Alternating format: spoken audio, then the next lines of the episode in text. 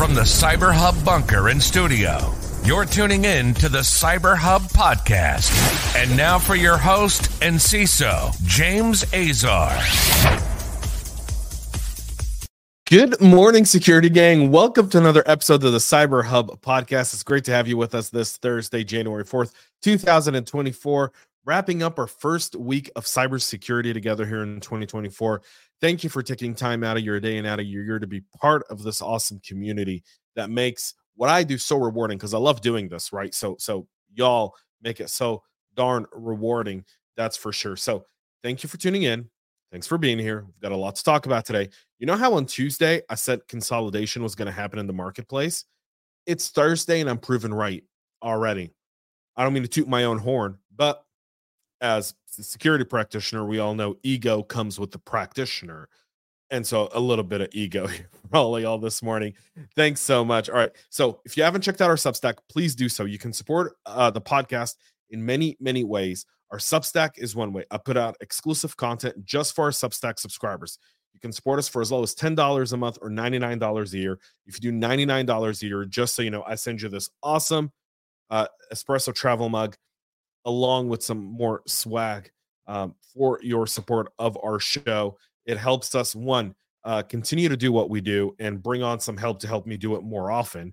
Number two, just so you know where this actually goes, it doesn't go into my pocket. I really reinvested into the community and into creating more podcasts and into doing a lot more content. And it keeps us uh, being able to pick our uh, security partners as sponsors without having to compromise the integrity of the content you've come to appreciate. So there's that. Go check that out. Now, join me this morning for a delicious, amazingly hot, best double espresso one can get, whatever you're drinking this morning, whether it be regular coffee, tea, wherever you are in the globe, because our audience is global. Coffee cup cheers. Thank you to all your comments on YouTube, LinkedIn, Twitch, uh, X. Great to have all of y'all with us this morning. Big, big crowd. So we'll start off with a massive, massive issue that's being downplayed for all the wrong reasons. Orange Spain. So, for those who don't know, Orange is one of the largest telecommunication providers in the EU across Eastern Europe, Western Europe, parts of North Africa. Uh, they're in Israel, they're in Lebanon, they're they're in the Palestinian uh, territories, they're in Jordan. They're Orange is huge. Well, specifically here, Orange Spain suffered an internet outage that lasted approximately 90 minutes today. This was partially because of a BGP issue. And for those who don't know, uh, a border gateway protocol that allows to uh, so, uh, organizations to associate their IP address with an autonomous system that knows how to route the traffic, essentially, right? Well, according to Cloudflare, BGP is built on trust, and routing tables are updated based on what advertisers have the shortest and more more specific route. It's essentially a a GPS for the internet. One could argue, right? That's like the simple term. Um, and I know some of y'all will correct me on this in the in, in in the in the comments, and that's fine. You can do that if you've got a better explanation. Love to learn from y'all as much as, as I hope I contribute to all of y'all. There's been a new standard that was done called the Resource Public Key Infrastructure RP, RPKI. This was created in order to add cryptographic solutions in order to avoid BGP hijacking. Uh, you route it with either an ARIN or a RIPE, a network that can cryptographically certify the only routers under their control and advertise an AS number and associated IP address. Well, a threat actor by the name of Snow, and what an awesome little pink hair emoji there, uh, avatar, um, breached a RIPE account of Orange Spain, tweeted Orange Spain's to contact them about new credentials. Since then, the threat actor, in order to show that they're serious, modified the AS number associated with the address and enabled the invalid RPKI configuration on it they announced the IP address and someone else's AS number, and then enabling effectively caused these IP addresses to no longer be announced properly on the internet, which led to something like entire collapse of Orange uh, Spain's internet. And for a period of approximately 90 minutes, you can see here on the chart, completely degraded service there. Uh, that outage happened from around 2:45 in the afternoon until about 4:15 or uh, until about 4:15 uh, when they were able to restore service. Uh, they're not disclosing how the account, their RIPE account, was breached. The third actor did provide a clue In the screenshot, which contained the hacked account email address, Alon Gal of Hudson Rock in Israel told Bleeping Computer that an associated password for the Replicat was found on a list of, stole, of accounts stolen by an info stealing malware. The Orange employee had their computer infected with a raccoon type info stealer on the 4th of September of last year. And among the corporate credentials identified on the machine, the employee had specific credentials to access.ripe.net using the email address which was which was revealed by the threat actor uh, admin ripe.ip uh, at orange.es uh, according to uh, Alon Gal there. So MFA would have probably stopped this attack potentially. Um, so um, big, big news out of Spain there. We'll get into some data breaches that are taking place. HealthEC, uh, provider of health management solutions, suffered a data breach that impacted four and a half million individuals. And for the breach occurred on October 24th. Uh, was sorry, con- the investigation concluded October 24th. The breach happened between July 14th and 23rd of last year. Uh, the information that was uh, essentially breached was the name, address, date of birth, social security number, taxpayer identification number, medical record number, medical information that was in there, health insurance information, billing and claims information.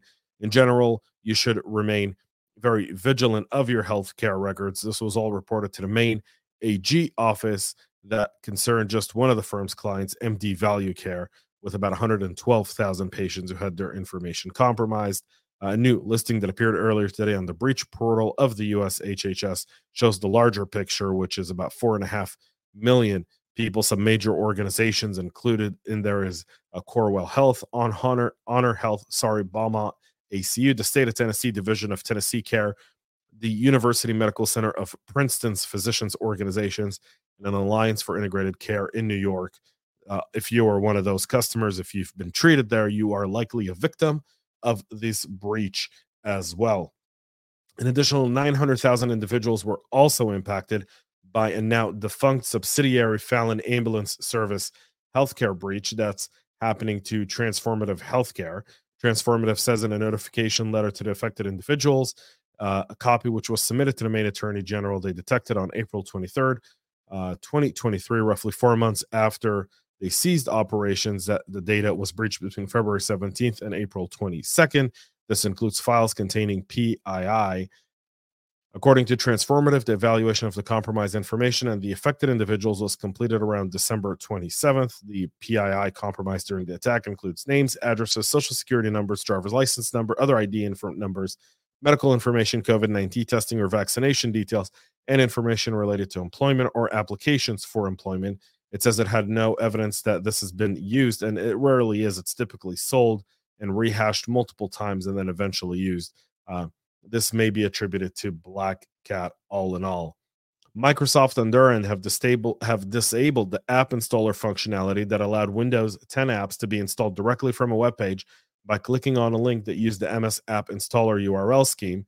This was stopped because essentially uh, threat actors were using that to deploy ransomware, and other malicious implants, uh, essentially bypassing Defender Smart Screen and built in browser warnings. The protocol handler was disabled on December 28th with the release of the app installer version 1.21.3421.0 after the company previously warned about the Windows AppX installer spoofing vulnerability CVE 2021 4389 on the last patch Tuesday.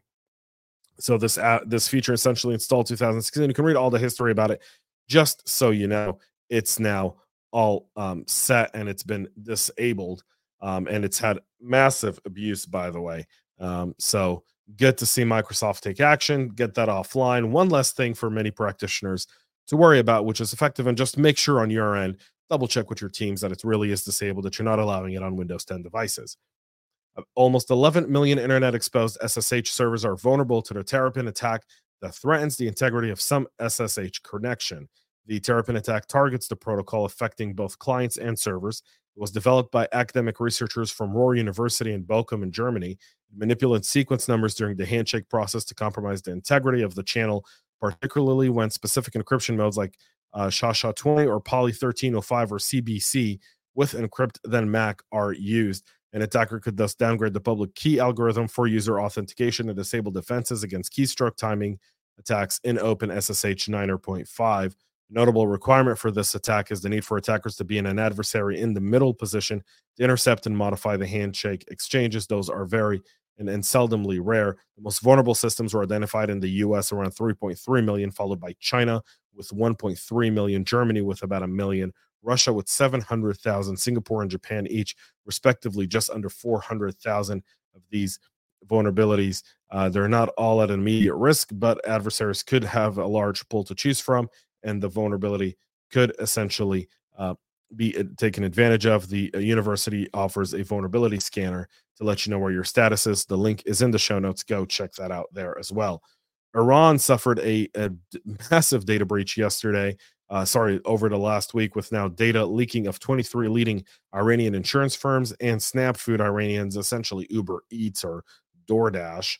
A sample from the insurers leak includes names, phones, identity numbers, addresses, passport numbers, and other sensitive details from the insurance companies, including Kalsar, Itai, Asia, and El Baraz. Security researchers at Hudson Rock who discovered the data dump confirmed the data appears to be genuine. Uh, after the attack on the insurance firms, the attackers operating under the alias IR leaks, uh, presumably indicating Iran leaks, both said that they had broken into the systems of Snap Food, Iran's leading online food ordering service, claiming have exfiltrated three terabytes worth of highly sensitive data. The data set to include uh, data from about 20 million users. And for in retrospect, Iran has about, I think, 50 or 60 million people, um, 51 million users, addresses, and 600,000 credit card records. Uh, SnapFood issued a holding statement a day later saying it was working with local police agencies to identify and remove the source of the pollution caused by the action of this specific hacking group. Um, so there's that. It appears to be that this was also a phishing attack. Uh, again, um, was it an insider error? Remains to be seen. Threat actors often take advantage of these, and Iranians uh, also fall victims. Now, let's get into some cybersecurity news industry wise. Here's a few. One, the Twitter, uh, now X account of American cybersecurity firm and Google subsidiary Mandiant was hijacked uh, yesterday to impersonate the Phantom crypto wallet and share a cryptocurrency scam. Mandiant issued a statement saying we're aware of the incident impacting the Mandiant X account and are working to resolve the issue, according to a spokesperson. After getting control, the uh, attacker renamed it to Phantom Saulo and promoted a fake website impersonating the Phantom crypto wallet and promising to distribute free Phantom tokens as part of an airdrop. In test by Bleeping Computer, those who click the claim airdrop button don't have the Phantom wallet installed will get redirected to a legitimate site where they're prompted to install it. Once they do so, it will automatically drain the target's crypto wallet. However, the Phantom wallet now warrants the scammer's website is part of a phishing attack. The threat actors behind this attack has deleted the scam's scam's tweet it is now using it to troll Mandiant, saying, sorry, change password, please, or check bookmarks when you get your account back, and so much more. So, Mandiant um, working on that end. Now let's get to some market consolidation. We've got two news here. One, SonicWall announced the acquisition of San Francisco startup Banyan Security, adding zero trust to their product portfolio. Banyan raised $47 million over two funding rounds. They've built a technology to help organizations securely connect users to application resources and infrastructure. They've now part of SonicWall, the uh, giant in the space. Also, Sentinel One on Wednesday announced plans to snap up PingSafe in a cash and stock deal that adds cloud native application protection platform capabilities to its product portfolio. Financial terms of the transaction uh, were not disclosed. It's expected to close by the end of the first quarter. PingSafe raised 3.3 million in seed stage. They're based in the U.S. and India, um, and so they've actually got investors from Sequoia Capital India and Surge. So Sentinel One adding and market consolidation continues. Uh, Sentinel One recently acquired Attivo for 616 million and another 155 million to acquire Scalyr. So all in all, market consolidation continues to your beautiful ears and eyes only. The market's going to continue to consolidate because the economy is shrinking. And so bigger companies can afford to go buy smaller companies in order to get them in part as their portfolio in order to increase the value of the customer over time to withstand you know the downturn in the economy although recent surveys say that about 40% of CISOs are getting an additional 15 to 20% on their budget so there's something to be said about that as well. That's it for our show this morning. We'll be tomorrow, Friday. big news. Big, big news. Uh, Ravid uh, uh, Circus from uh, Seemplicity joined me on a podcast that we literally re- recorded a few days ago, um, talking about vulnerability management. What else? That'll air 1 p.m. Friday uh, with Ravid, so you don't want to miss it. Uh, 1 p.m. Friday. Tune in tomorrow for an awesome podcast uh, with Ravid from Seemplicity. We talk vulnerability management, automation, the whole nine, how practitioners can really up their game. We're grateful uh, of Seemplicity for their support of the podcast. Make sure to check that podcast out tomorrow, 1 p.m. Eastern on your favorite social uh, on your favorite social media platforms or podcast listening platforms wherever you get your content. Audio video all there. That's it for our show today. Thank you all so much for tuning in. Have a great rest of your day and most importantly stay cyber safe. We love feedback, so make sure to connect with us on social media and subscribe to our podcast on your favorite podcast listening platform.